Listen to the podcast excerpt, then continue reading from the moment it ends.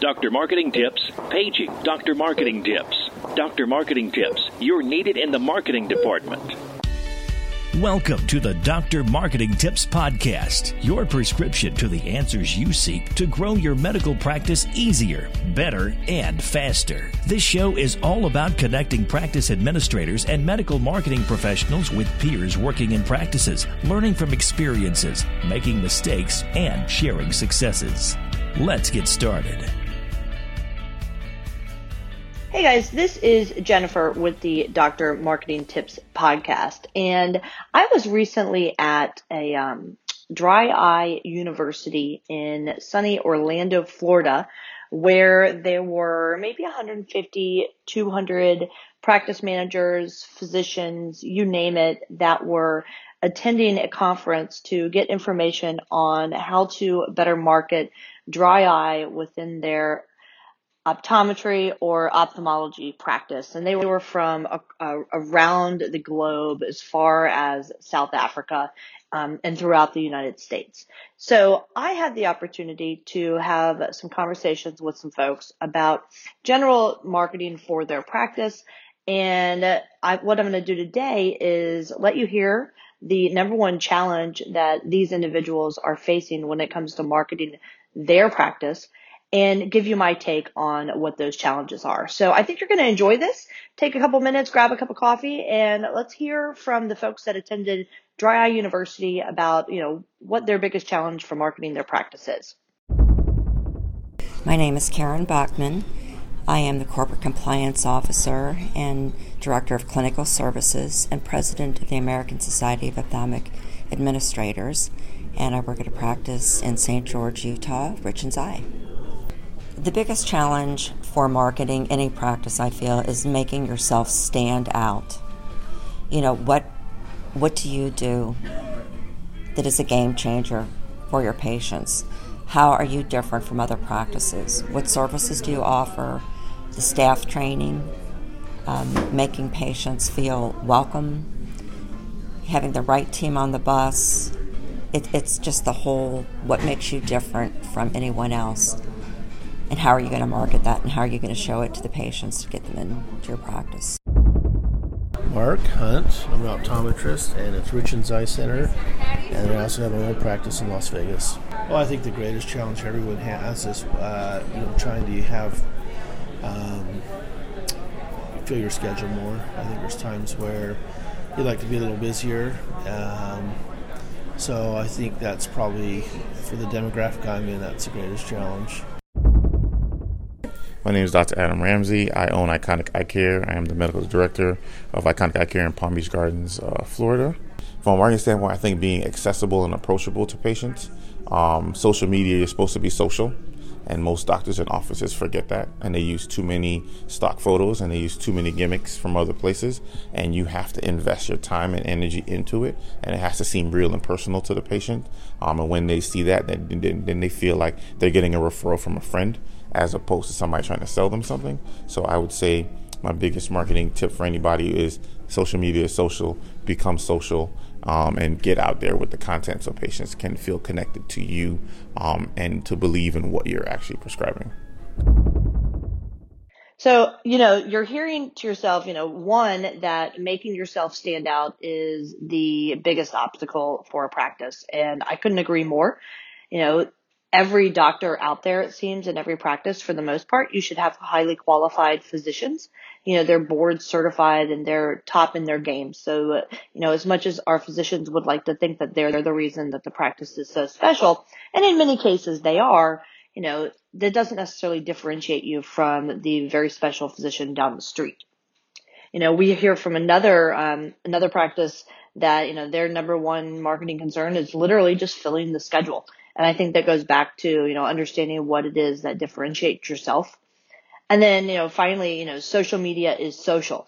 And I couldn't say that, say that more and I couldn't have, couldn't have said it better myself. But the fact is social media is social and you do need to be accessible and approachable.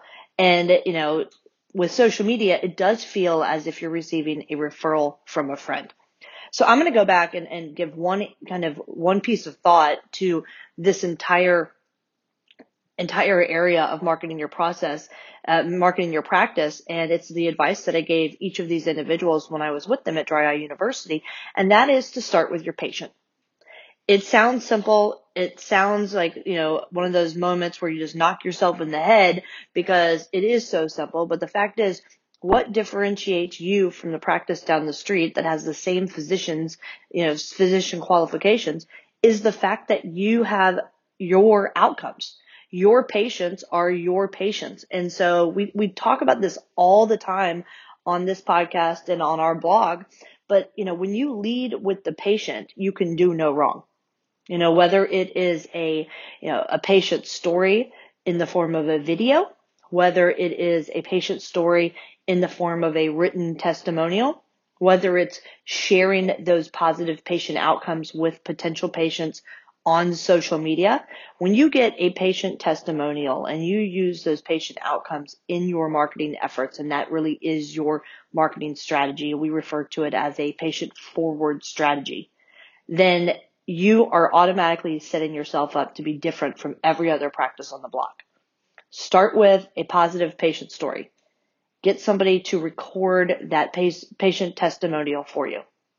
Take that recording, which will break down to about two or three minute video, and put that on YouTube.